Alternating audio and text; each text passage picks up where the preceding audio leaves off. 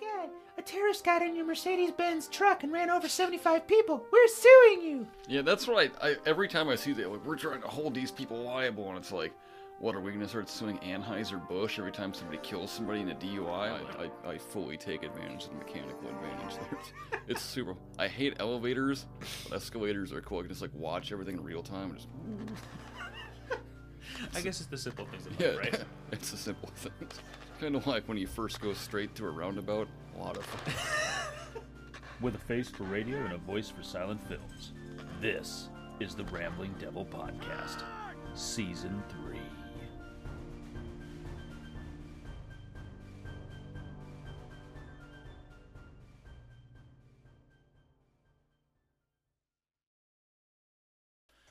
So no, I was uh, I was at work doing work because that's what you do at work, and I got to thinking to myself about all the uh, the leadering that our fearless leader is leadering.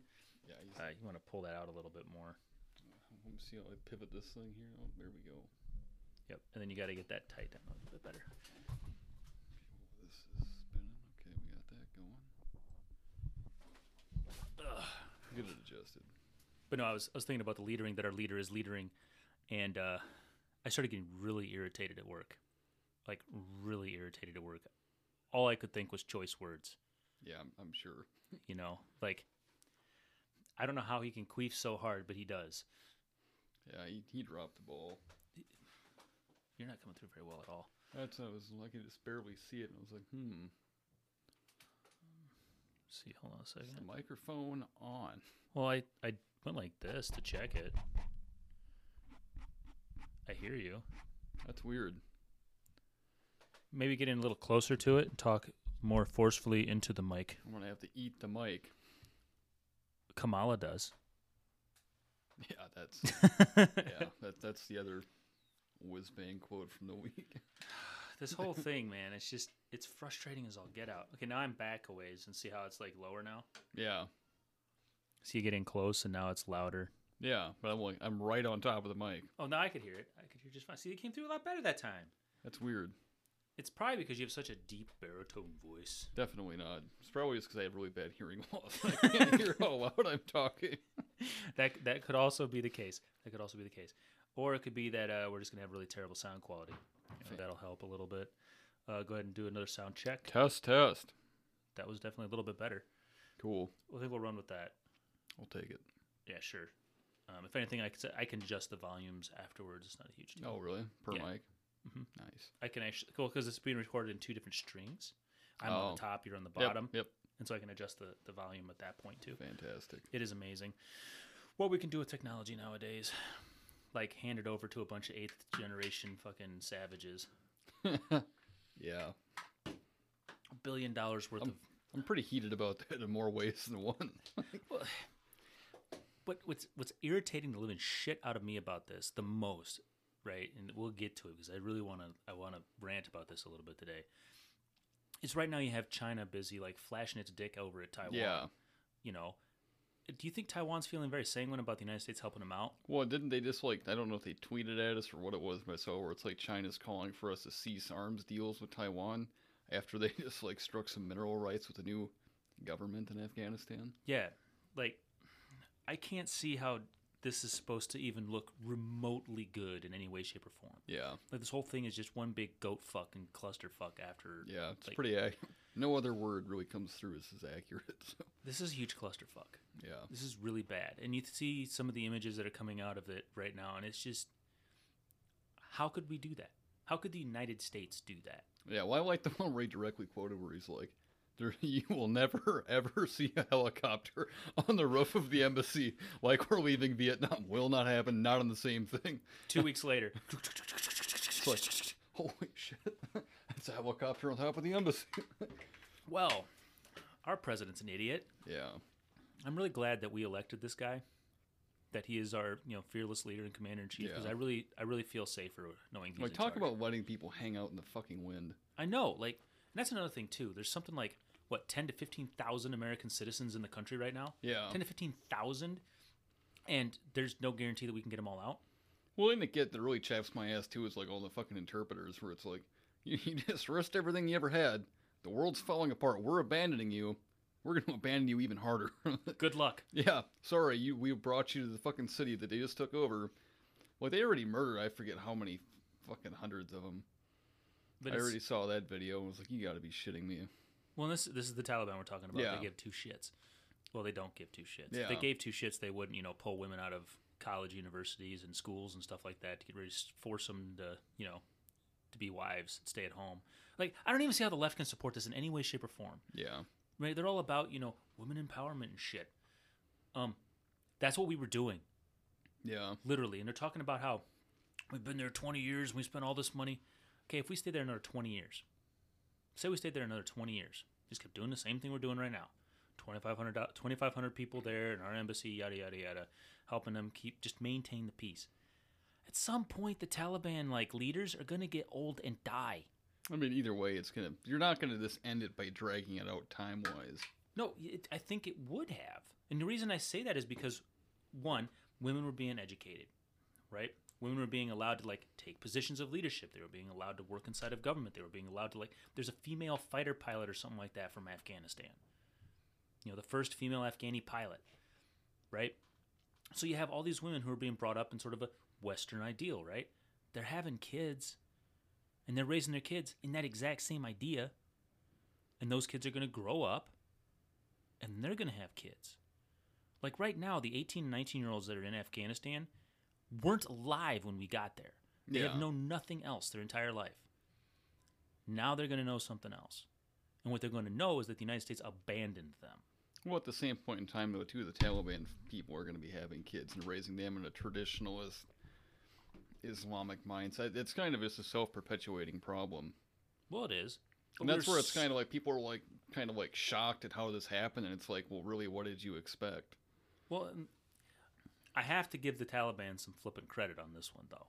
I mean, taking down an entire country in the space of a week, that's some American level shit right there. yeah, pretty much. you know, like, Already managed to crash two helicopters. like holy crap that's impressive i have to give them credit and they this sort of leads to the whole idea that they were just sort of sitting back and waiting yeah well, were that's really what. I because like when did it get really hot and heavy? Like 2010. something like that 2010 That's when it was like really getting like, and then like after that, it just kind of like died off. I don't think anybody or my unit didn't go to Afghanistan until like 2014. So it's like it really died down. Mhm. Well, well uh, they were the ones who were quoted with saying like, "You've got the watches, we've got the time." You know, they were they were going to wait it out inevitably. Uh-huh. Like, why would you waste your resources and manpower trying to fight a war when you know eventually they're just going to leave? Exactly. You know, plus not only that, uh, one of the guys I was talking to at work, you know, he's fully convinced, and he's probably right. I haven't seen anything on this that the reason that the takeover happened so quickly was because there were a lot of traitors in the midst of the Afghani ranks. Yeah, It's like the yeah, Afghan military basically just fell apart. Yeah. because people just left and went to go join their Taliban buddies. Well, that's why I and that, you know I don't have any experience in any of that, but it was funny when I saw a meme made out of it, and they've got all the guys in the capital and they've all got fingers off the trigger, and it's like, tell me you were trained by coalition forces without telling me you were, and it's like, that's a pretty smart guess. Well, yeah, you know, and like, like I said, I have to. Out of, out of all the players involved right now, at this very moment, from our esteemed, wise, super empathetic leader in chief, Joe Biden, to the most down and dirty Taliban stooge in the middle of no, I have to give it to the Taliban. The Taliban Yeah. definitely owned him on this one. Nine nine hundred percent they owned him. You know? And from what I understand, even like the Afghani pre- former Afghani president was begging that we stay there at least until the winter. You know, yeah, because during the summer months, like spring and summer, that's the fighting season or whatever. Wintertime, they it's not. You know. Plus, it gives them time to like learn how to deal without us. You know, it's kind of like, oh, you're on life support. Um, we're gonna be pulling that in about five minutes, but I can't breathe on my own. You'll figure it out. You know. yeah, and that's kind of what's interesting too. Is like it's almost like we're going right back to like the 2001 era, because like the Northern Alliance, I guess, is kind of a thing again. Oh, it is. Yeah. Was that like that flag got flown over the province for the first time in 20 years? And somebody commented like, I'm pretty sure the CIA is already there training and funding them. and it's like, you've got to be shitting me. I, I I laugh but the idea is really sad. Yeah. It really is because you got to think about the fact that we spent 20 years over there, right? And I think overall the United, U.S. occupation was a good thing. Maybe ill-advised, maybe done for the wrong reasons, whatever the case may be. But you got to look at the generation of people who got raised up in Afghanistan while we were there, Yeah. the lives that they got to lead, and the chances that they got, versus what they're gonna be dealing with over the next 20 years or however long, you know. And then you got to think too, like they're going to be some real American hating people. Like the Taliban already hate us, but the people who, you know, were protected by us, Yeah. who were relying on us, who thought of us as their friends, and then we just abandoned them to a bunch of barbarians, they're not going to like us very much. Yeah. You know, they're going to be really Well, that's off. like the, I've seen a lot of social media posts trying to like find anybody who's on the ground right now to like help get this guy through the gate and like get him on a plane because he was like an interpreter. He was like something you know did some shit, and it's like he's been waiting to get like visa paperwork done for the last like five or six years, and it's like really. So we'll go fly some freaking people from South America up here undocumented, drop them off wherever the hell. But we can't give this guy who wants to be here, who's fought and bled to be here. Like, sorry, dude, you better figure it out. you know, like what is it? The estimate's about hundred thousand people, uh, hundred thousand Afghanis who, uh, in one way, shape, or form, helped the United States during the course of the occupation Probably. in the war. You know, and they're all waiting to to come over. You know, and some of the some of the stuff I've heard coming out of the administration through clips and stuff like that is just mind-bogglingly retarded, like just stupid. Yeah. You know, like, uh, evidently the plan right now is um, we're just going to trust the Taliban's not going to murder everybody. Yeah, yeah, we're gonna give them plane loads of cash or whatever, and it's like really, That's your plan. Great plan, Ex-Lax. yeah, Wonderful. Oh, they're going to give them a bunch of cash. I didn't t- really click on that one until. So we're going to blow out our budget, give money to fucking terrorists so that they don't shoot our people. That sounds like a great idea. yeah. Wonderful, wonderful thought process. I wonder how often Joe Biden sucks Kamala Harris's dick. Probably a lot. well, that's like she was like tout- touting herself up the other night, I guess, too, where it's like I was the last one in the room when we decided to do it. It's like, and you fucked it up, really bad. Wait, she decided to do this? No, she was like, we're we're so you know tight. I was the last person in the room before we green lighted this shit, and it's like, oh, that's not a good look. And there was like, I there was another random tweet where it was like, oh yeah, sources claim she's heard screaming, no one's gonna pin me with this shit. I'd heard one of the guys at work had said that he'd heard about that too. God, I hope this really destroys this administration. Like, I hope. Well, it's it's got to. I mean, how do you just fuck it up that bad on like the world stage and just make your country look like shit? Because that's it's a terrible PR move. It was horrible. It was the worst thing he could have done. Yeah, I mean, we're gonna build back better. Let me bend over and be a bitch. pretty much Pretty much exactly what just like happened. takes my ta- take my tax dollars, take my weapons. Like please, Hey, China, put a tramp stamp on me, please. yeah, slap me around a little bit. Do you got the ball gag? Pretty at this point, like, fuck. This is this is just one ridiculously terrible disaster. And I'm going to apologize right now because uh, obviously we didn't give you any warning that this was coming, but you know it, it is. Yeah. I'm just so pissed off at it right now. The whole Well, thing. then you look at like what we left for them. yeah, and nine it- nine hundred million dollars worth of military equipment. Like like freaking dealership lots of like MRAPs. Well, not only that, like you have the dealers to get that stuff, but then also all the biometrics of all the people who were helping us. Yeah, that Wonderful. I saw pi- I saw piles of fucking radios. You really telling me that China's not going to come walk in there, and be buddy buddy with them, and let's figure out their crypto, so you don't ever have secure comms again? you know, here's a fucking helicopter. Here's an Apache gunship. well, that's like somebody was like, "Oh, they'll crash it." It's like, yeah, they'll crash a few, and then China's going to come over and make sure they've got parts and teach them how to use it. Like you They'll really reverse engineer the suckers, and then by the next thing you know, well, either that have- or you know, Iran's I guess already ramping up their uh, uranium enrichment. Mm-hmm. Well, yeah, So everybody. They're going to be buddy buddy with them. Hey, we'll teach you how to fly a helicopter. How hard is it to fight fucking people when you give them equipment? right? Oh, It's just it's just one big massive goat rope. Like the fall of Saigon was better orchestrated than yeah, this. and that was a shit show. it was a total shit show. Ow, that hurt. Whatever just happened there. I think my the metal thing on the inside of my headbo- headphones went snap or it Yeah. popped into place or something. It just sounded so weird. But no, like the fall of Saigon and our defeat in Vietnam was a huge epic like that was bad. You know, this is worse.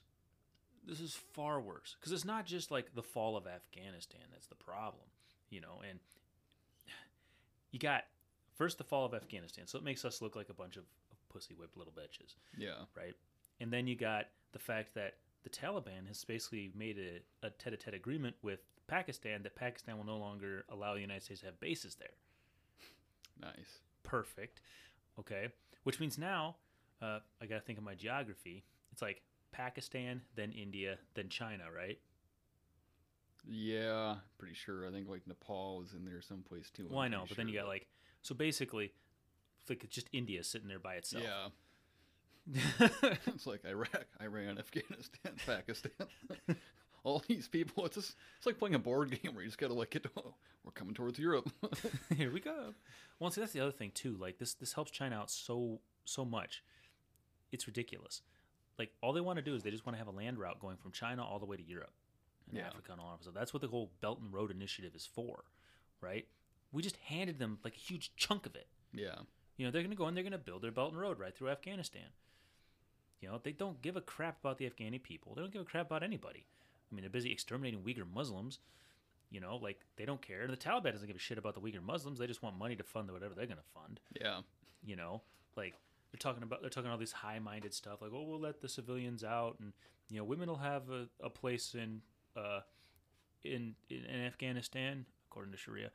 You know, like it, I I do not see how anybody could have made this decision and just said, well, well, "Fuck it, let's do it." Yeah. You'd have to be demented. Well, I mean, to be fair, the Taliban in the last 24 hours have done more, you know, live and answered question like teleconferences, and the president has the entire scope of his administration. There's a there's another good good thing good view for him, huh? You know, the Taliban, well, they're lying through their teeth. They're at least answering questions. yeah. you know whereas our president is too busy like either hiding in his basement watching matlock and eating ice cream as ben shapiro would say or he's i don't know sitting on dialysis machine I fucking love the picture of the helicopter landing on the embassy, and they like superimposed him like eating the ice cream cone. it's like, it's like, yeah, this this is like the most, yeah, it describes the whole situation perfectly. this is just ridiculous this is terrible And then it's like, what are we gonna do? We've got a problem.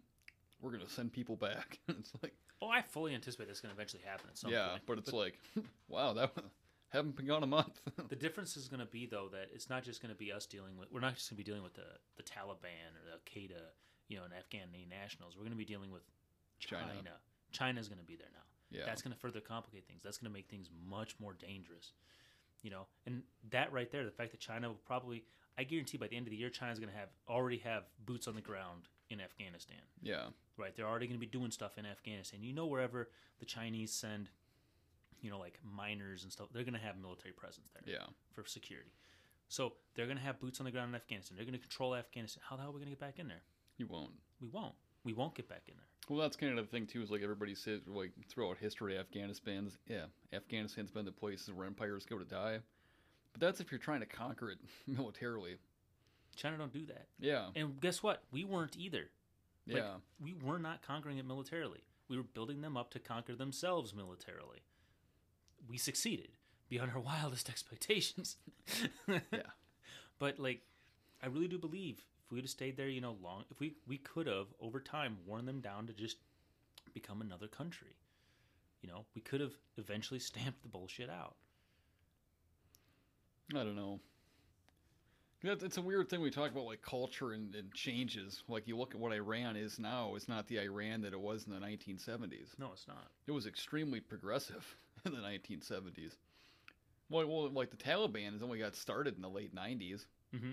So it's like, does it really matter what you stamp out? I think it's always going to kind of come back. Yeah, but if you build up the country to be able to sustain itself and you put those ideals in place, like there are people who have lived under both of those regimes, right? They understand what a good, re- what like the good of the one and the bad of the other, you know. So they'd be more willing and apt to, you know, hold the line, so to speak. At least I think so. You know, I think given time, you could have you could have rooted it out enough that like the Afghan government that we had installed may have actually been able to hold. You know, especially if we would have gotten to the point where they could sustain themselves, not have to rely so heavily on the United States, and that's what really killed them. It wasn't the fact that we, you know, pulled out the last 2,500 troops or anything. It was the fact that we pulled out everything, like contractor support gone. You know, they're busy trying to get their hel- their helicopters back up and operational via TiVo, basically, pointing their laptops at. like, here's the problem I've got. How do I fix that? You know, and the contractors busy trying to walk them through it over online. Like, that's what killed them. They were built to fight like us, and then all the ways that we fight got ripped out from underneath them. Yeah. Well, the other thing too, when you talk about like, a lot of traitorous people in the ranks, I've seen a lot of videos of like, I think they were sold out by the head shed, really. I've seen a lot of videos where it's a lot of these guys are like, I'm not giving my fucking rifle up. And the commander's like, oh, yeah, you're gonna. Oh, really? Yeah. So you think like higher up in the ranks was? I, I think that's kind of where it disintegrated. You get a lot of people where you like, you cut the head off the snake, so to speak, but yeah, it's just a bunch of misguided people with, with no sort of organization. Instead of being a group, you know, strength amongst numbers, now it's strength amongst yourself. yeah. I think that really helped accelerate the crumble of whatever they had left. Well, yeah. When you feel like you're all by yourself and you don't have any buddies, it does make it much Yeah. more difficult to fight back.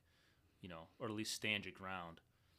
You know. Well, that and it's is it really that much harder to just assimilate at that point? Like keep your life, assimilate a little bit.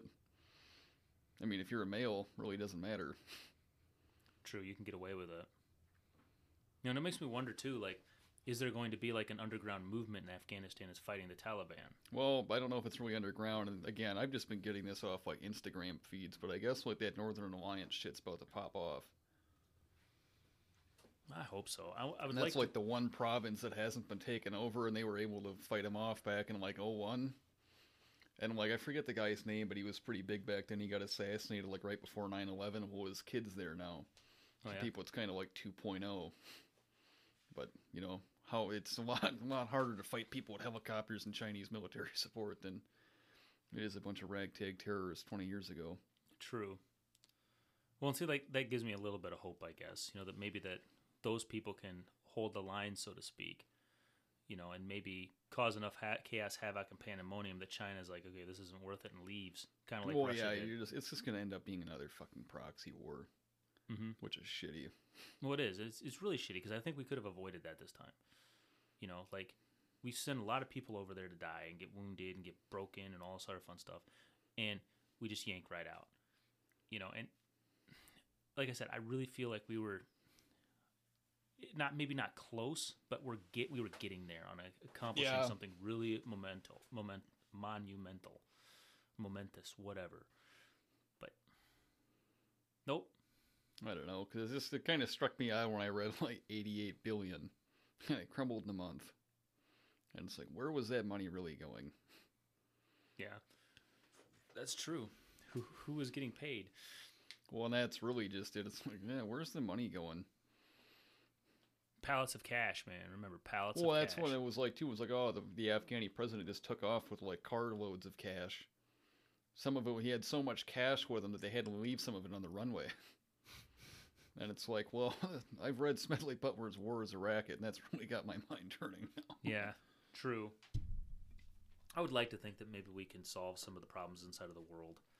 And maybe this is our chance to pull back and like exterminate the socialist communist leanings going on in this country. Yeah, that's really That's a hard word, I know. But that's kind of what I'm thinking. yeah. But so is the crumbling of a nation. Yeah, watch an entire nation just in a single week. I'm talking about here at home. Well, that too. That's happening too. Not fun to think about or contemplate in any way, shape, or form. You know, I, I work in a, a union shop, but there are people who are members of the union who work at that shop who are definitely not union people. You know, like the way they talk, the way they act, what they think, not union people. You know, and there's definitely a fear in them that we're headed in the wrong direction that things are falling apart at a much more rapid rate than people are willing to admit. yeah. You know, and I can I can see where they're coming from. You know, and the problem then becomes like, well, how do you, how do you deal with that? How do you go and how do you combat it for lack of, lack of a better term? Yeah.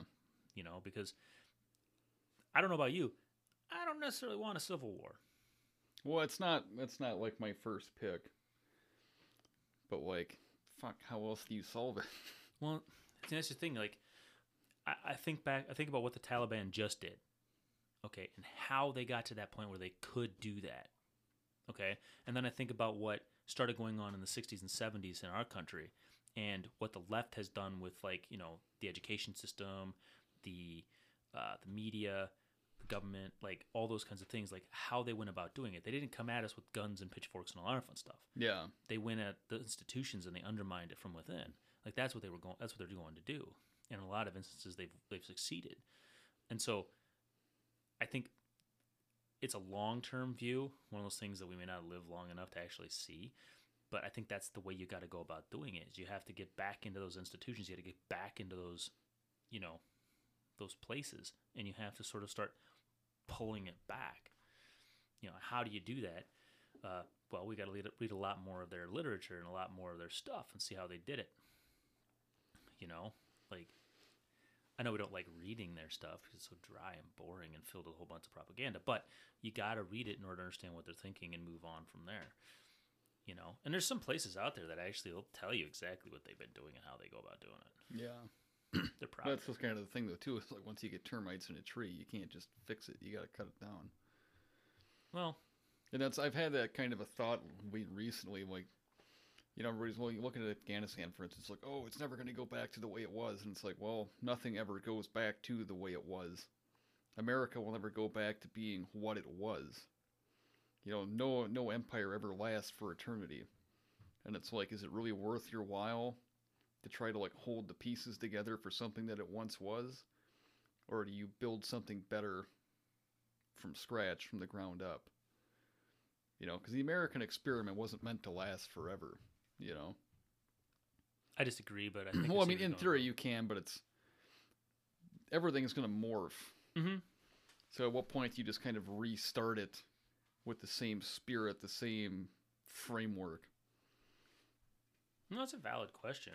You know, I think it's a valid point as well. Like, you do have to think in terms of that, and I, I've been wondering about myself sometimes too. You know, like there was that one uh, post from a few years ago. It was called uh, "United States of the World," basically talking about American imperialism. Yeah. And like, why not? Why not do an American imperialism? Do it the way that we got states. We didn't go and conquer the states in the most part. I mean, yes, we went out, and we colonized, so to speak, different areas of land, and then those people applied to become states. You know, like Kansas, Texas, you know, those types of places. So why not just do the same thing? You know, hey, look at this little country. You want to be a state? Hey, you, you want to be a state? Imperial that way, voluntary by consent, rather than with the sword against people's will. I think China's already trying to do something very similar to that. Which is what they're doing is they're getting a lot of high interest, crazy loans into countries, and then those countries are kind of stuck under China's thumb by as Yeah. a result. Financially, Yeah. So like rather than tying countries to us financially and then making them bow to our will, why not just have them voluntarily submit? You know, like here are the perks. Take them or leave them. If you don't want them, that's fine. You don't have to be a part of us. But if you want to be a part of us, you got to abide by our laws and our constitution. You have to abide by our rules, what we do. You know, you got to become American. see, I don't know if I really like the idea of like a global United States. I do. But then again, I'm kind of a nationalist. Well, they're just nationalists, but at the same point, like I don't want a United States of Africa. That's completely different than, eh, you know, Africa's different than Europe. Europe's similar to the United States, but not really. Mm-hmm. You know, the Middle East is not the same as the United States. Asia is not the same as the United States. You're trying to like, oh, everybody's going to assimilate. Well, what do you assimilate to? Once that's just it, you got to have a rubric. You got to have like one thing that's being assimilated. But I mean, to. everything is so different geographically, culturally, racially well, yeah. that I don't think they would work out. Yeah, maybe, maybe not. Maybe I'm a dreamer. I'm not gonna lie. Well, I definitely think it's, I think it's definitely like a have to hit every single wicket and hit it right. But yeah, because I mean, you look at like the diverse background in the United States and how that's like segmenting people and it's creating different groups. And it's like, really, is it ever meant to work from the start? Really? Well, and see, here's where I think I disagree with you a little bit. I don't think it's fragmenting naturally. I don't well, think it's, it's, it's fragmented from an outside source. Well, I think it, it's fragmented from an outside source. I think it's an artificial fragmentation of the structure of our society Yeah. because people want the society to fracture, and it's an easy thing to pick up, pick on race and you know all these different little things that people want to concentrate on. Whereas, if you ignore all those things and you just look at what the American ideal is and how Americans act, like you start to realize that you know race, religion, who you love, all that fun stuff doesn't really matter anymore. You know what matters is we have a shared identity of being an American, and we understand what being an American means. You know, we understand the values that come along with that. You know, it's kind of like the idea of thick language. Like woman has a special connotation. If I say woman, you instantly have a picture man with a penis. you have an idea in your head of what a woman is. You know, you see a female human being of the adult persuasion, right? Breasts, nice butt, all that fun stuff. You know, when I say like car mat, you know what I'm talking about. When I say complete fucking traitorous piece of shit, you know exactly what I'm talking about. Like who you're talking about? thick loaded language, right? Like American used to have that kind of Yeah. thick meaning. When you said American, people would understand exactly what you're talking about. You know, they might have their own terms for Americans, like Yanks or whatever the case may be, but they generally knew what they were talking. Generally, it, it described it perfectly. Yeah. You know, it was a thing, and we've gotten away from that idea that Americanism is a thing.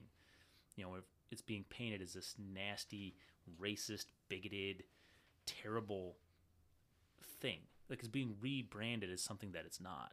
It's kind of like saying that a Snickers is a Milky Way, and they're, they're Yeah. nowhere. Like they're similar. Well, that's what's odd is like now it's like I think people are almost kind of resegregating themselves. they are. But it's kind of odd when you look at well, and this it's because people are immigrants, but you look at like what Chicago was or New York, and you had like the Italian neighborhood, and you had all of this stuff. Like people naturally, I think, kind of group together by what they're familiar with. Mhm. So I think that's a, a large reason as to why you see what we're doing here is you're you're you're you're rebranding other groups of people, and that's where it's like to get to something that you want to be a part of, you're gonna withdraw from the other ones. Yeah.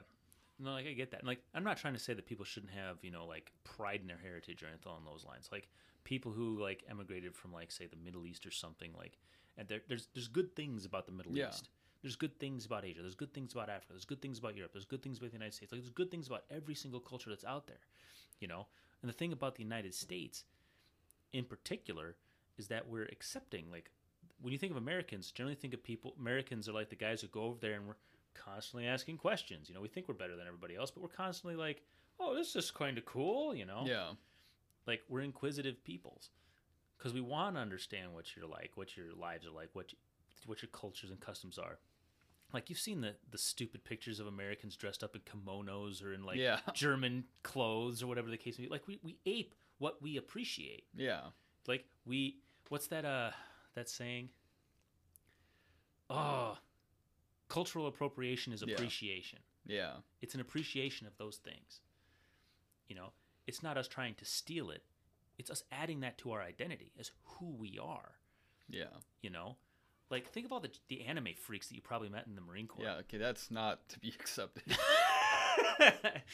Fuck no. or or think of those like, you know, Asian kids who for some reason love western country stuff. Okay, that's acceptable. That's acceptable. yeah, see that's there's his biases speaking. Okay, and so what we appreciate, we ex- we absorb into ourselves. Yeah. And we, we take it on and we just sort of make it part of who we're going to be. Whether it's, you know, the Japanimation crazed kid from South Bronx or, you know, the kid who just moved here from Tokyo and has fallen in love with like breaking horses and wearing a duster. You know, like we, we adopt those things and we, we make it who we are. That's what being an American is. It's being open to a whole bunch of different cultural experiences and, you know, appreciating them for what they are. And sometimes Americanizing the living daylights out of them. You know? And it's not necessarily like us evil Americans who are doing it. It's people from those countries come here and then they Americanize their own stuff Yeah. to make it more pal- not just palatable for us, but something that we'll buy from them. And we do. Who here has not eaten out of a Chinese restaurant before? Yeah, honest. Capitalizing.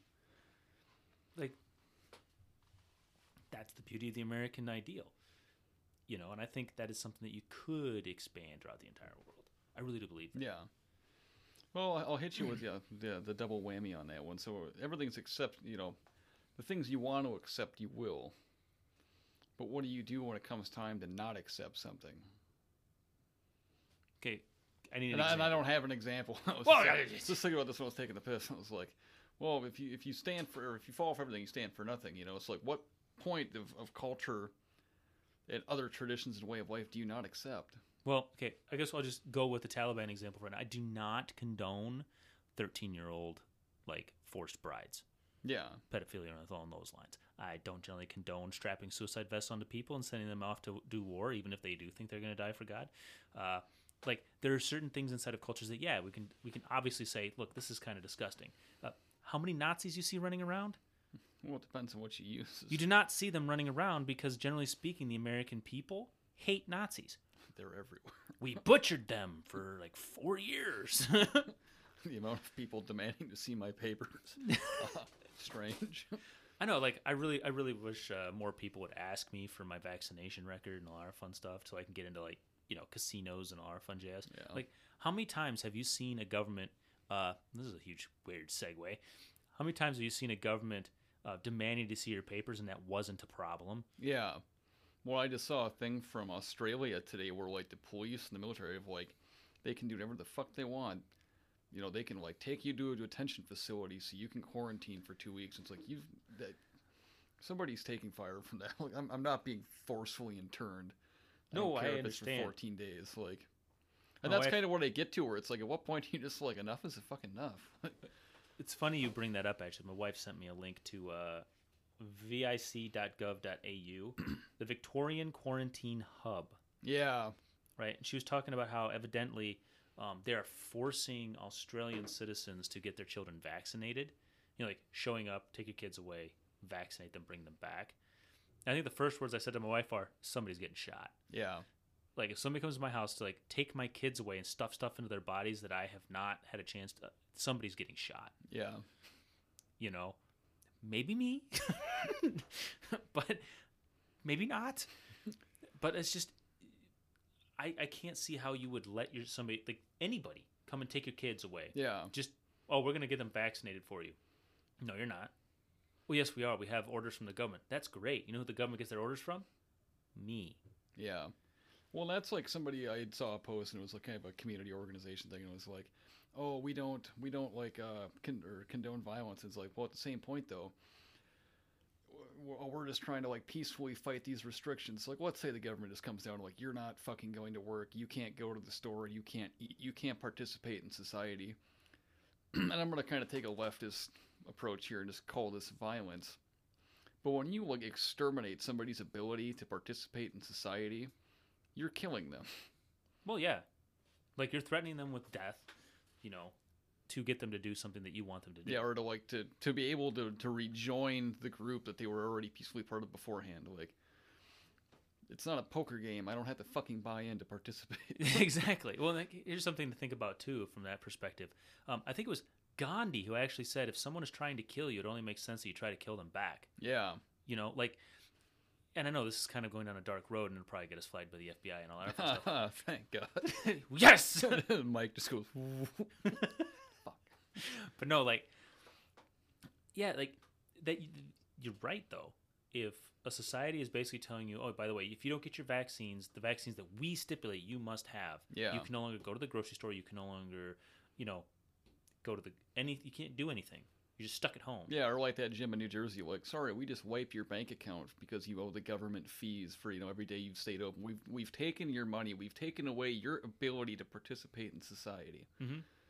Yeah, like at that point, you know, like that is an attack on your life. Your Well, that's kind of the, the thing we talked about too. Like, oh, like per, you know, a person's life isn't worth more than personal property. Well, when you decide to take my personal property, they've spent time of my life to acquire. You know, you're you're killing me in a small way. Mm-hmm. Well, and also too, like if, if they're coming in to like say burn down my house or blow, break my stuff, you know, like what happens afterwards? Yeah. They come, they burn down my house. Well, now where am I going to move? Yeah, You know, oh, your insurance will cover it. Yeah, but the house isn't built like tomorrow. yeah, Like it'll take a couple of months at a minimum. So now what am I doing? I'm living out of a hotel. Is the government going to pay for that? No, I'm going to have to pay for that. Yeah. You know, I'm gonna be having my family in a hotel room, you know, and they're all gonna be upset because mm. all their shit just got burned down. Yeah. You know, like they're not thinking about the fact that like this is not just stuff to a lot of people. You know, some stuff has like, you know, sentimental value and there's Yeah. attachment to it. And you destroy that sentimental attachment, you destroy all the stuff that I have labored to get, I'm gonna take that pretty personally. Yeah. It's a personal attack. It is. It is a personal attack. It is violence done onto an individual. You know, and I'm sorry if somebody to come here and try to burn down my house, I'm burning them down. Yeah. End of story. You know, and I think that's a warranted thing because let's also think of it in these terms. If you're inside your home and they're saying, we're going to burn down your house if you don't come out. So if I'm in the house, you're going to burn down the house. This is a straw man argument. I know. Whatever. Uh, last I checked, getting burned alive is a really terrible way to go Yeah. really terrible way to go. And if somebody's willing to like threaten you with that to get you to do what you want to do, you know, or like burn down your business that you may be in there, may not be, who knows? They don't know. They're just throwing Molotov cocktails. I'm sorry, that's a that's a direct threat on your life. Yeah. and yet we condoned that all in summer last summer. Yeah. Nobody batted an eye. Peaceful protests. Well, Just see- like this is a mostly peaceful transition of power. Well, yeah. Did you see that CNN chick? Like, you know, the first day of the whole thing, she's like dressed as a normal chick, and she's like, "Oh, things are hunky dory here. It's a little chaotic." The next day, when like they're in the city, she's wearing a Full hijab. yeah, and she go and they're like they're chanting "Death to America" in the streets, but they seem friendly. it's like that dude's got a belt-fed weapon. Like he's, he's actively taking over a city. There's nothing fucking friendly about that. Well, and I think to be to give her a little bit of shade, what is she going to say? Well, yeah, She's surrounded by all these people who yeah, but it's like are like this close to just offing her. Well, that's like the one she's like, they just told me to get out of the way because I'm a woman. And it's like, see, you're still there. Why? you knew this was happening. We left a month ago. Yeah. Uh, question: At what point does it take you to actually like listen to the men with guns? yeah. You know, like So you told me nobody in the intelligence community saw this coming?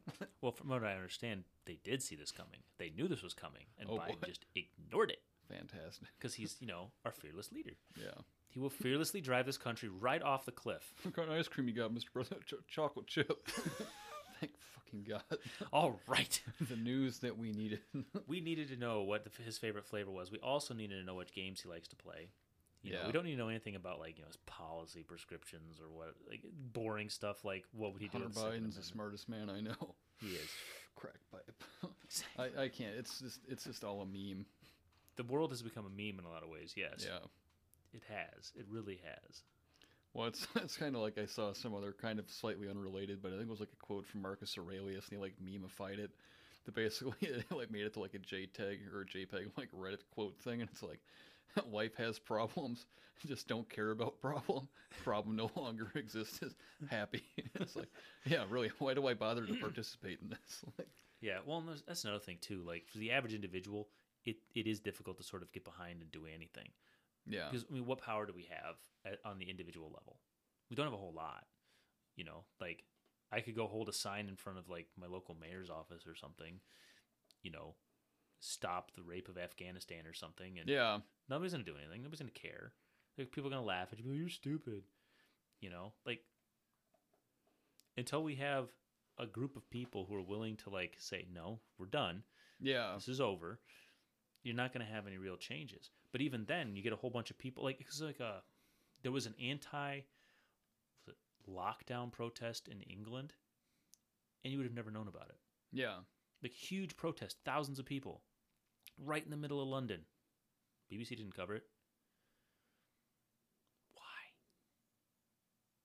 I think if people realized just how much was going on around the world that people don't fucking like it, I think there'd be a lot more because more and more people would be. uh, The, the censorship really goes a long way. It does. It does. Well, that was one thing I was thinking about today too, because I'm so uh, for our first fives at work, I wear my mask, as in my gas mask. Today, I took off the filter. I don't think Ron caught on to what had happened, Nice. right? So what I think I'm going to do is just not wear anything tomorrow, Yeah. you know, and we'll see what happens. Yeah, I guess I lucked out. I no longer work at a place that makes me participate in stupid childish games. Lucky you. Yeah, see that's. And see, I, I have this weird feeling. It's because like there's some people who like they only put them on to come to the meetings and then they're done. Yeah. You know, and there's enough of a um, a real union man presence inside of the shop that it does. You do see people walking around with their masks on, you know, and like abiding by it, and like full on like covering everything. yeah. and I think you get enough people. Like you have one person sort of kick the can, sort of take the bullet, so to speak. Yeah, speak. especially after the last year. Yeah, it's just been it's just stupid, It's it's ridiculous. and most people realize it's bullshit, you know, and most people don't want to deal with it anymore. And I think you get the the one person who's willing to kick the can, you know, stand there and just be like, "Yeah, whatever you're gonna do, do. Yeah. I'm done with this."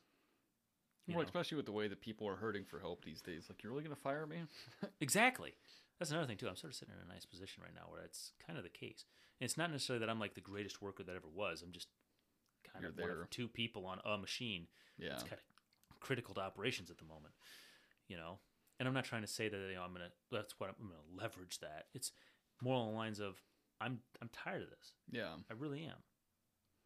I think a lot of people are. Well, like how how long are you just gonna live your life by arbitrary rules because of you know disease? or fear. Yeah. That's all this is based on. It's all based on. Well, fear. that's why I thought too is it's it's kind of funny. Like I'm not the I'm not in shape anymore. I don't really care.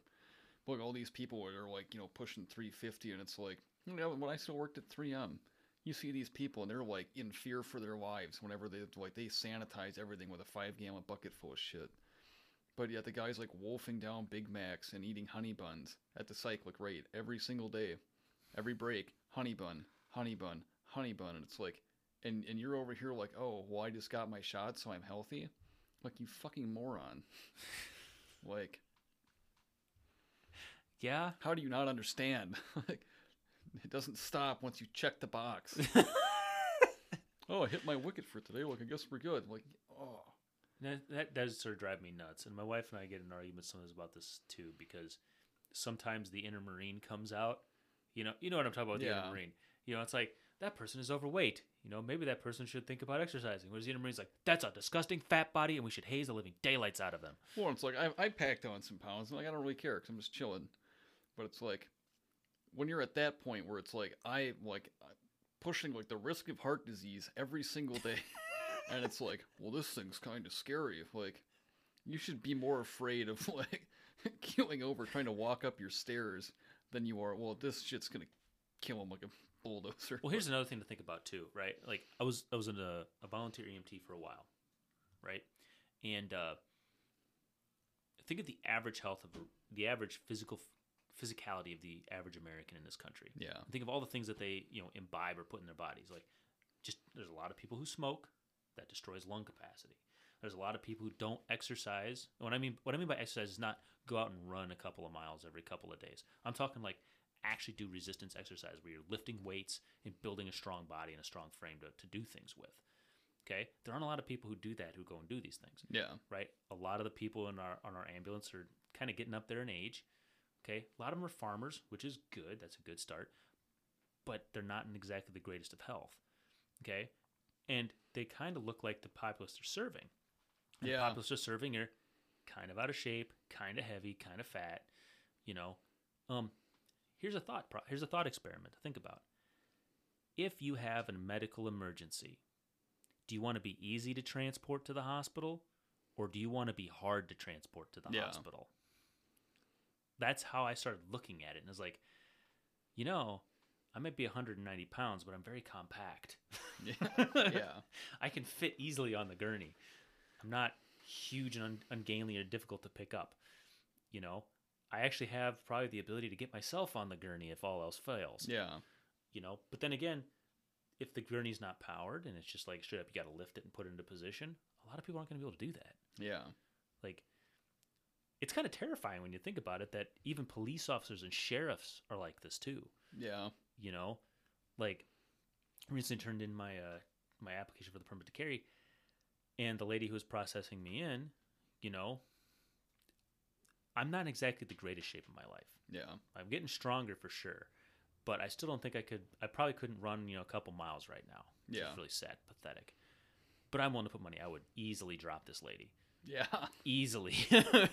you know, in the first half mile, I'm guessing I would drop this lady. Well, that's what I said. I just like drove past like one of the cops in town, and it was a chick, and was just kind of like, man, I don't like grapple for shit, but I could kick the shit out of you. like, it wouldn't even be hard. Well, it's, and it's it's not even the fact that necessarily you're like a marine or a man or anything. Yeah. It's just the average physical physicality of the individuals in, involved. You know, and like these are things to think about. And I don't think Americans think about this enough. Yeah. And it really kind of irritates me. You know, and like I said, my wife and I get in arguments about this. She thinks I'm being mean, or she thinks I'm being uh, egotistical or prideful, or whatever the case may be, and maybe a little bit. But I mean, I'm I'm heading up on 40 years of age. You know, I'm sitting down under 20% body fat still. You know, and I'm now getting up every single morning and I'm doing something to improve my physical well-being. I am not going to be the guy to get smoked by COVID Yeah. you know and if i am it's super rare. Yeah. super rare. Actually rare. yeah like legit rare. You know okay, that was another thing today i was looking at. I was i listened to made the mistake of listening to npr on the way into work today. Instantly kind of pissed me off.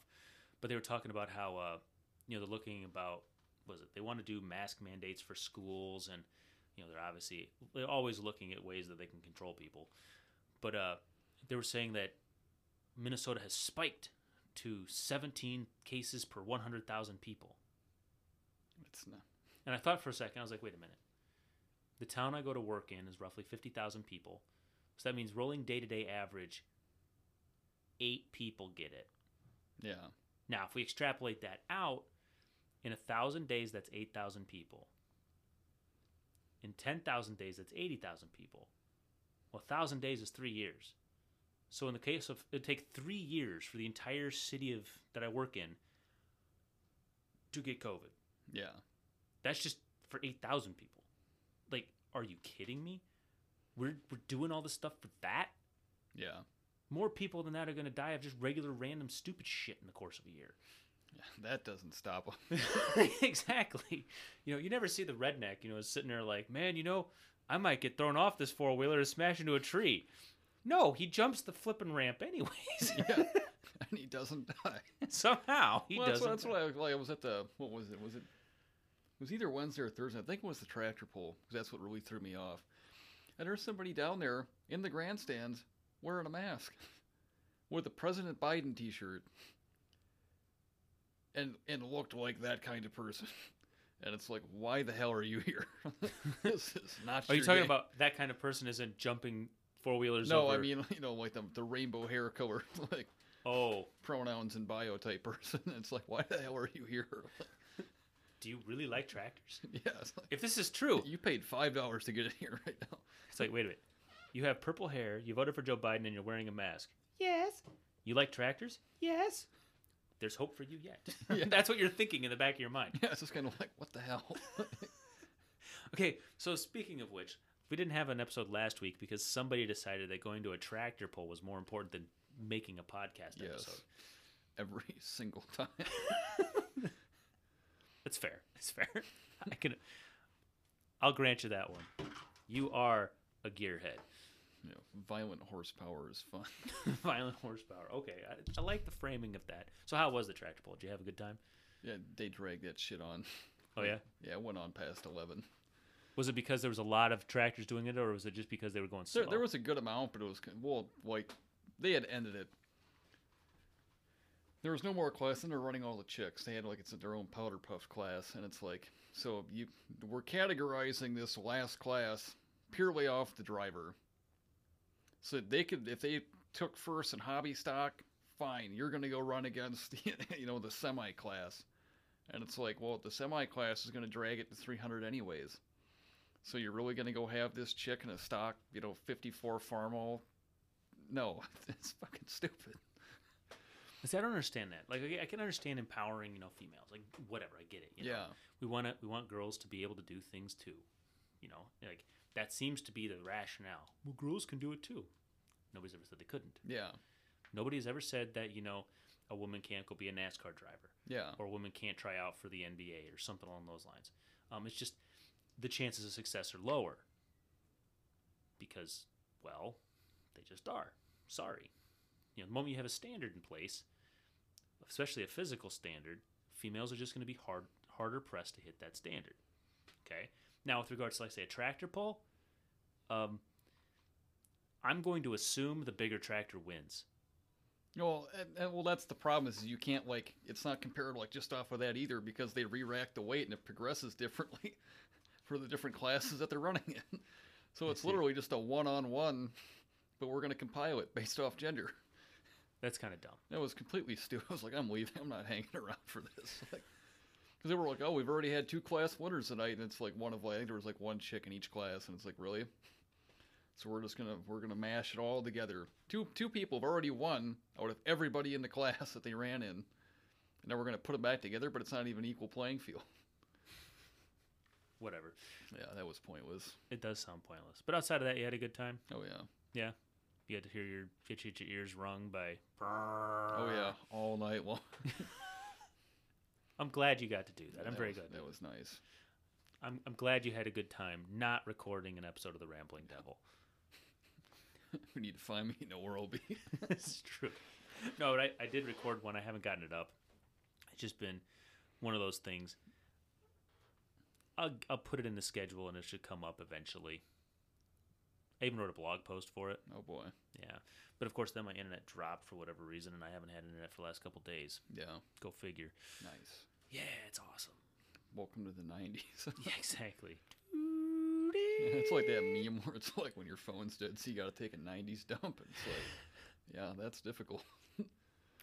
Can you imagine? Well, actually, it would be a lot easier to get rid of uh, all the ridiculous stuff I had on my hard drive back in the early 2000s because there's only about 86 megabytes worth. I don't even know what that means. Well, like, you know, my computer that I'm recording Yeah. this on is about a terabyte, which is Yeah. like a trillion bytes of information or something. Yes, people use terms like that with me, and it's like, no.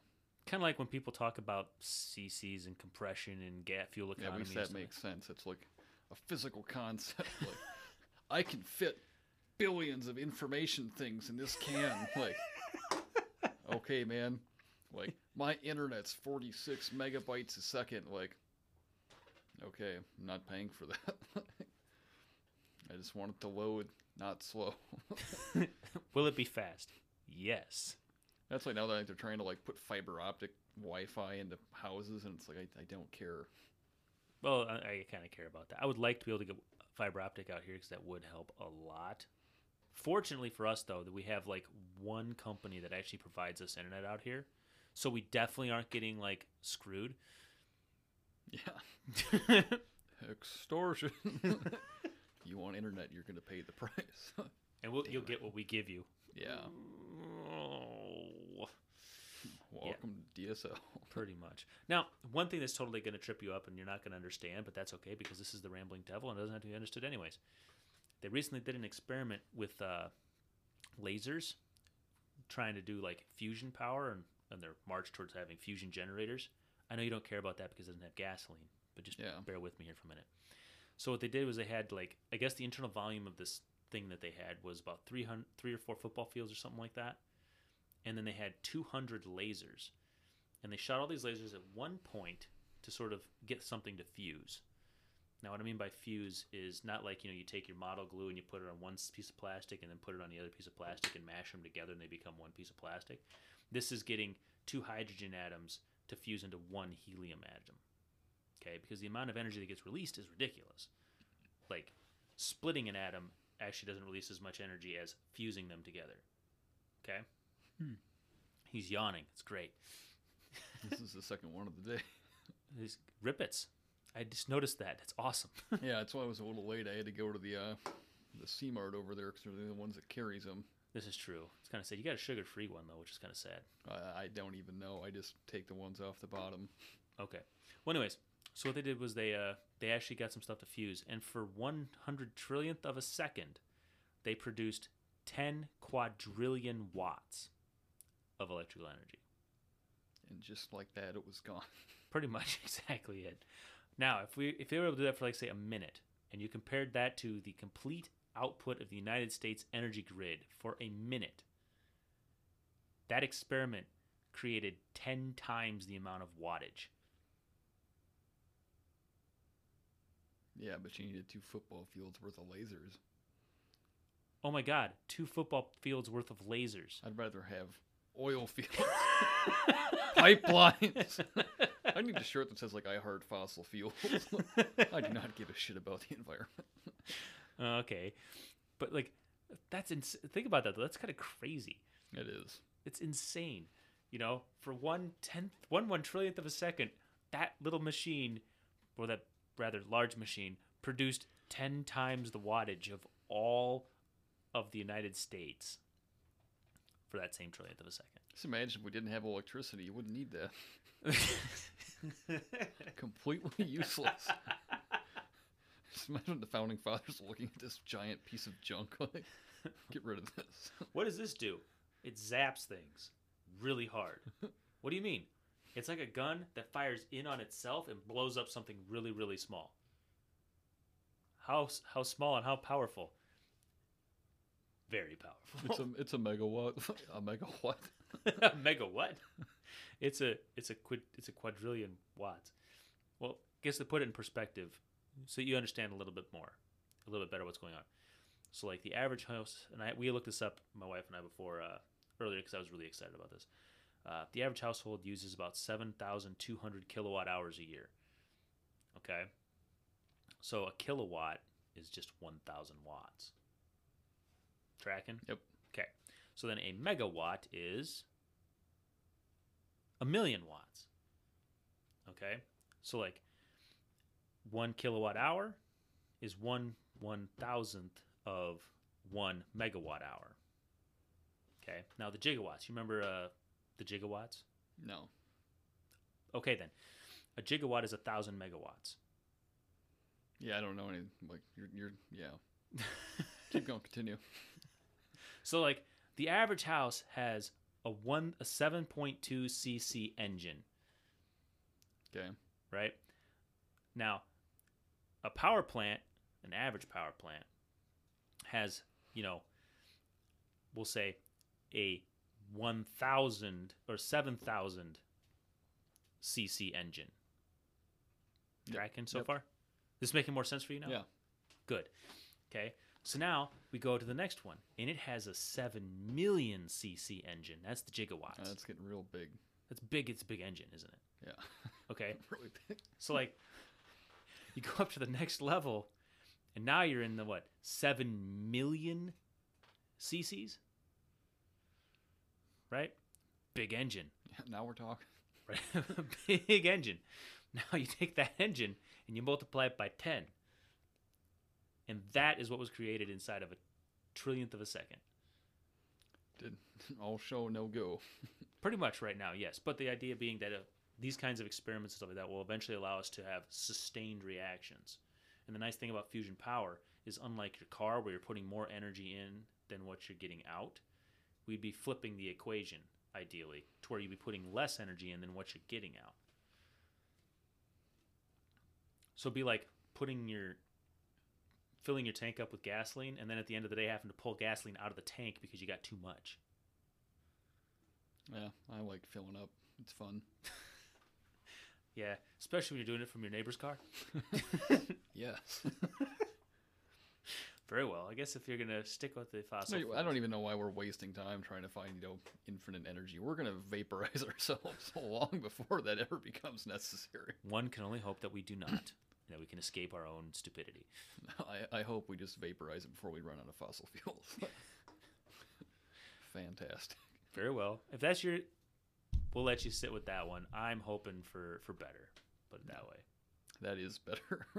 No, I don't agree. it's better to have loved and lost it than to have never loved at all.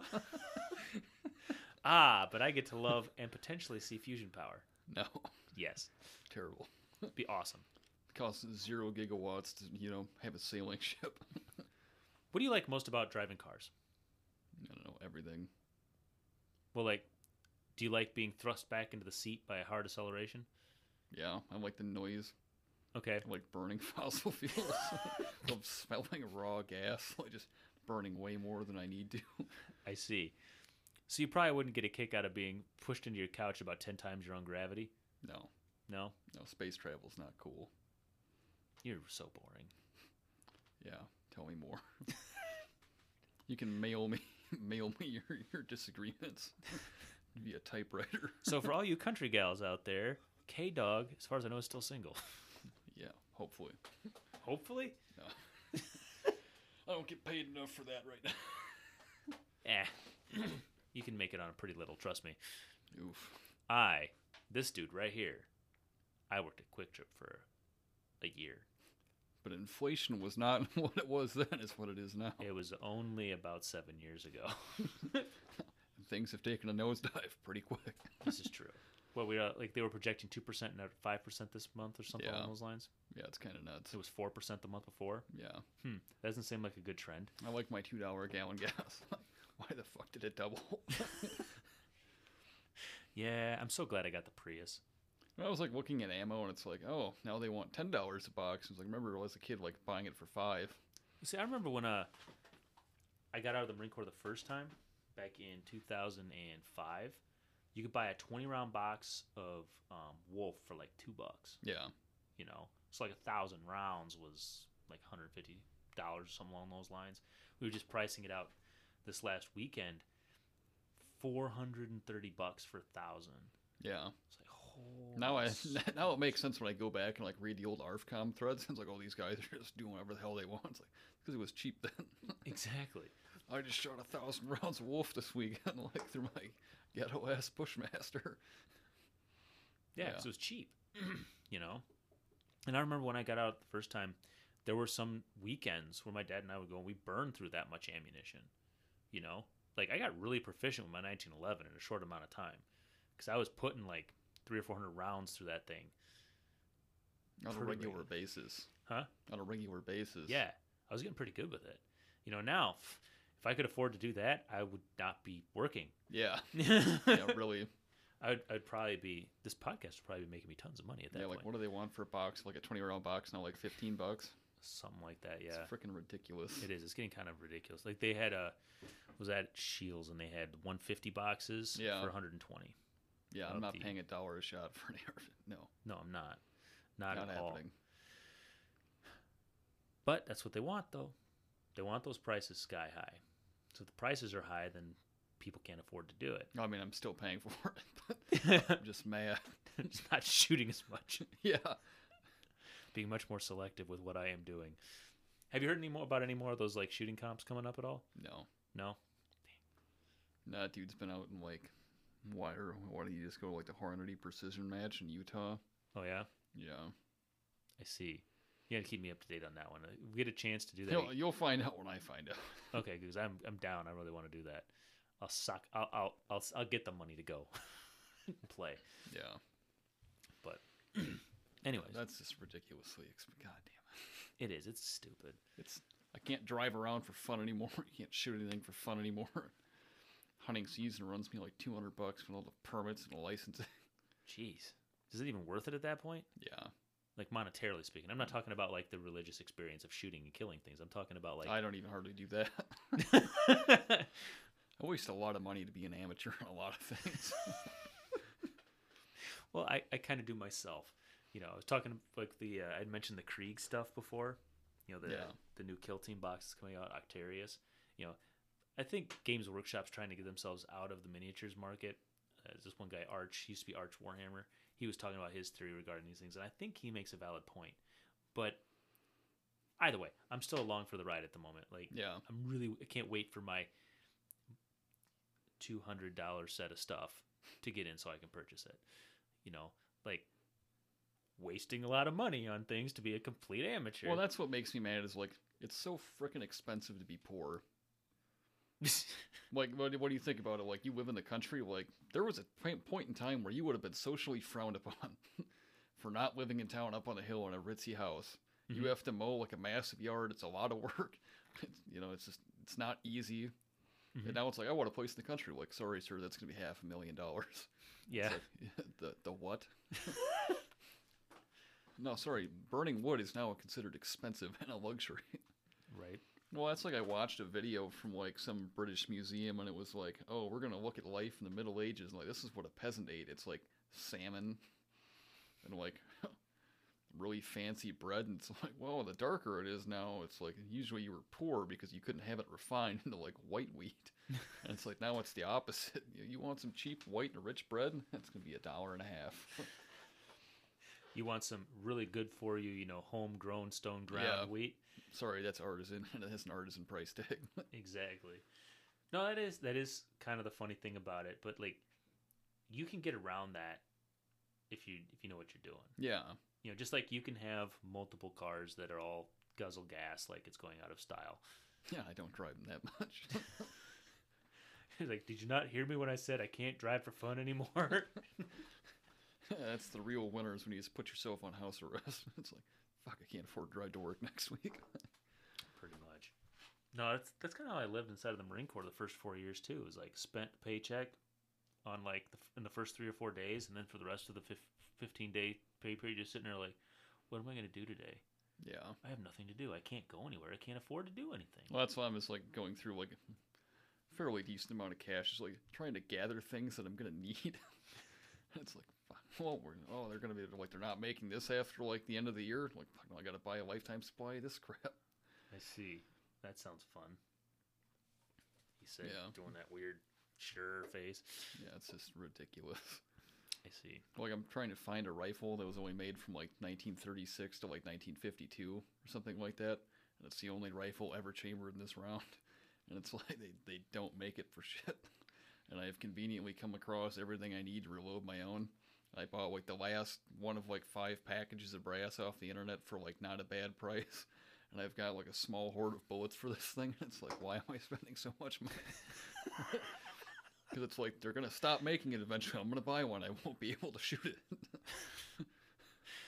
Do you have the gun at least? no. Oh, Jesus. That's even worse. Oh yeah. Well, it was like I almost bought one and I was like, eh, we'll just have to like find some ammo. And it's like, then I realized like you can't. So it's like I'm not gonna go buy one until I have at least a small supply that it makes just it justifies owning it.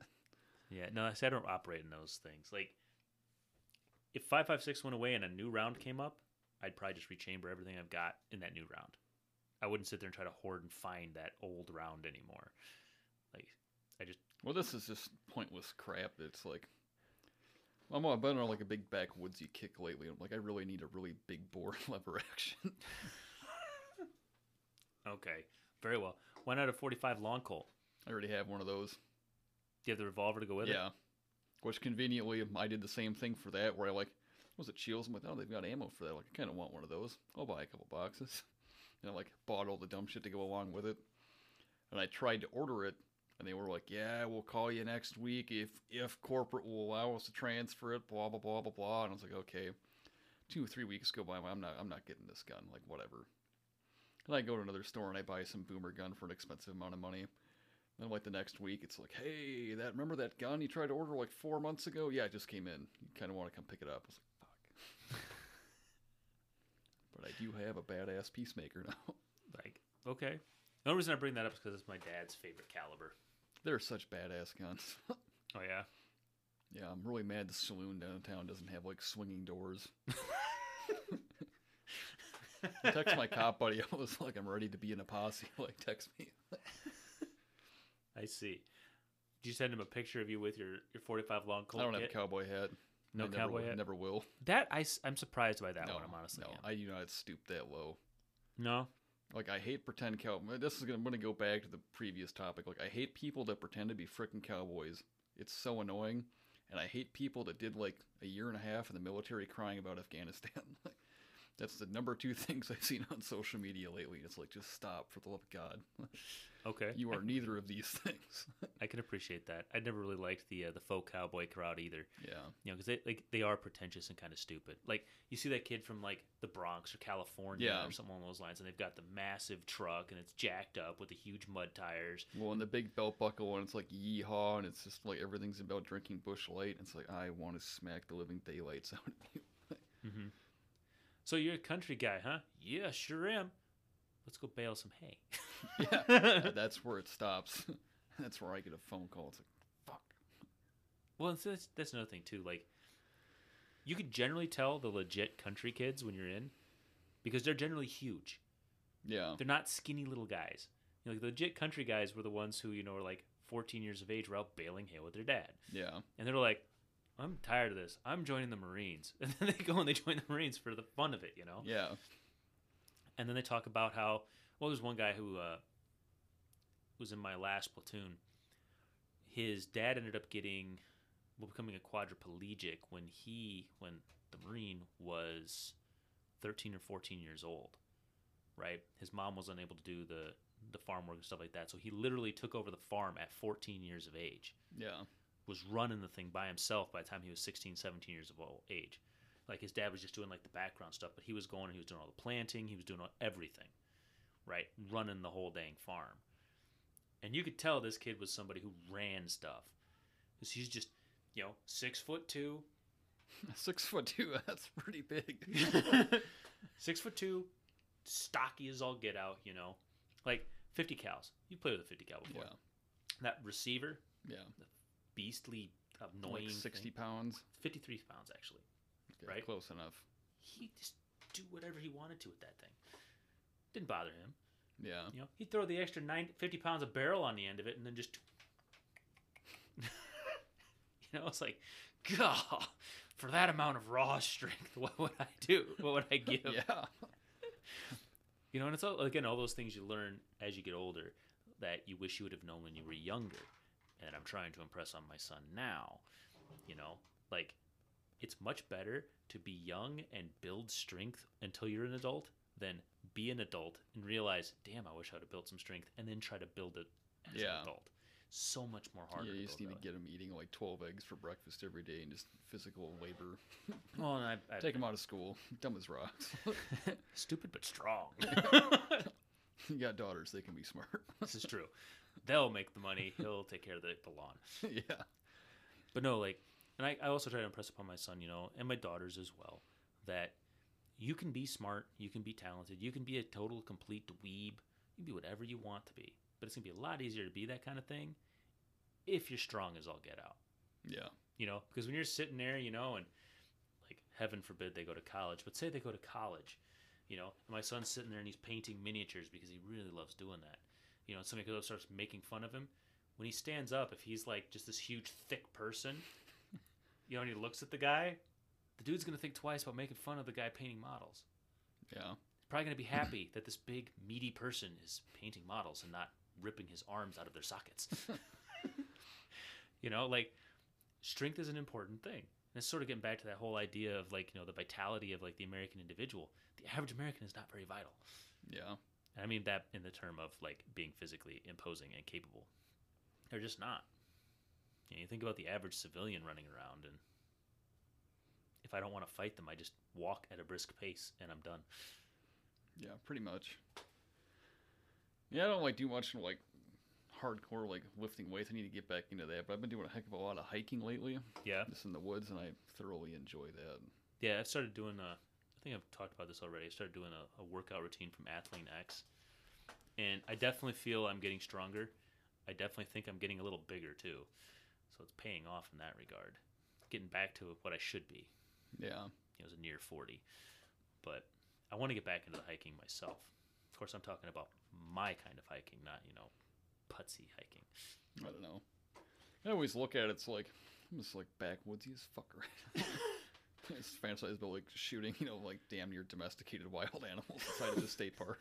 Like, I can do it. I can be a mountain man. It's like no, no, you can't. You're not you're you're not mountain man material yet. See, and I keep telling myself that too. Like, I'm not in super good shape yet. You know, I'm not 40 yet.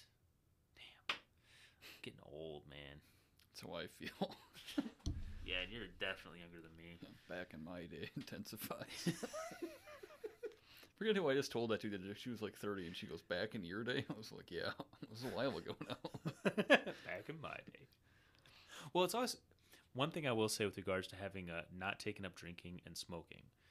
Uh, have I told you the story about when I was in the computer lab at uh, the college when I was getting my first degree? So I'm sitting down there, and this lady is just she's complaining. Like just the two of us in this empty computer lab, and I'm sitting there and I'm typing up my paper, you know, and she's sitting behind me and she's typing and she's like, oh, such a. And then she literally turns around and is like, you guys don't realize how easy you have it. You know, like it's really hard being a parent and going to school and da da da. da. And I sort of like turn around and look at her. I was like, "How old do you think I am, ma'am?" And she looks at me. She's like, "20." I'm like, "I'm 28, and I got two kids and a wife." And she's like, "Sorry." Damn, other people in my exact same circumstances. Who seem to be handling it far better than me. Yeah. oh, Son of a bitch.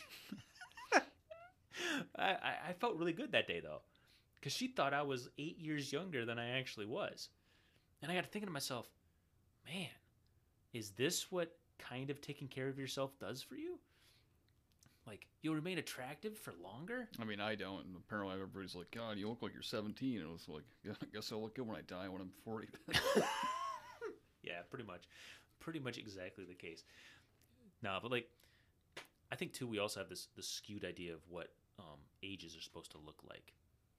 And the reason I say that is you think about all the people who like, uh, as an example, like they do up their hair, they wear makeup or whatever the case may be, and they try to make themselves look older when they're really younger, or they're trying to make themselves look younger when they're Yeah. older. You know, and so we don't have an idea of what a a 40 year old woman should look like, or a 38 year old man, or Morbidly obese. yeah, and that's another thing too. Like our diets also affect how we look and how we age. You know, like uh, I remember when my buddy Nate came down. Yeah. like, he looked old as shit. I don't know. He looked like he was like 38. I don't know. He looked older than that to me. You know, sorry, bud. Sorry, man. Like, just the way it is. But like, you know, he had much deeper crow's feet than I do. Like, he just looked older, more more beaten down. But I think that's also because 20 years in the Yeah, workforce it's will do like, that to you. looks like everybody is like trying to grab that retirement. yeah, but like, you know, he, he doesn't exactly have the greatest um, things that he's, he's he's still a smoker. He still drinks and stuff like that. You know, and like that's the one thing I've not done. Well, the two things I've not done. I don't drink, except for like the occasional shot of rum, and I don't smoke, except for maybe the occasional cigar when I feel like it every once in a while. Like last one I had was last year, and before that, eight years.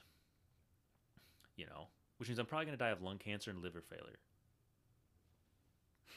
Hell yeah. Perfect. But no, like I really do think that our, what people are eating nowadays really does sort of alter how they look and how they they age. You know, you are what you eat. Hmm. Rip Its though are are, ex- are exclusion to this. Rip Its are like the fuel of the gods. Pretty much. Yeah. All energy drinks are just completely healthy and safe. I'm, I'm a testament to this. I think there was one day I think you came in here you said you were sort of jittery. Well, the first time I ever tried Bang, I legitimately, yeah, legitimately felt like I was drunk. And I was like, I'm gonna have another one. And I have never been more focused in my life. it was fantastic. I've I've always been chasing that high since. That's kind of what Colion Noir says about shooting. He shot the first time he shot, he got like all tingly and excited, and he's been chasing that ever since. And I think that's the same with everything. You know, you kiss a girl for the first time, and you're just chasing that for the rest of the time, but you never get it back. yeah, It's kind of sad. Anyways, on that time to die. time to die. It's all. It's do all ever over. do everything once, never twice. Just have an entire laundry list of things. I'm gonna do all these things once. and you get to the end of the list like kablam. the very end of the list is shoot self in head. you can only do that one once. It's only fitting you put it at the end of the list. exactly. On the list is, you know, eat cyanide, hang self, shoot self in face. Damn Gotta do all these things at the same time. Pretty much. This is very, this is very Hitlerian of me. Anyways, on that cheerful note, I think we're gonna call it an episode. This has been a pretty good one. Fantastic. All right. Anyways, this is Battle Spectre. This is K Dog. We are signing off.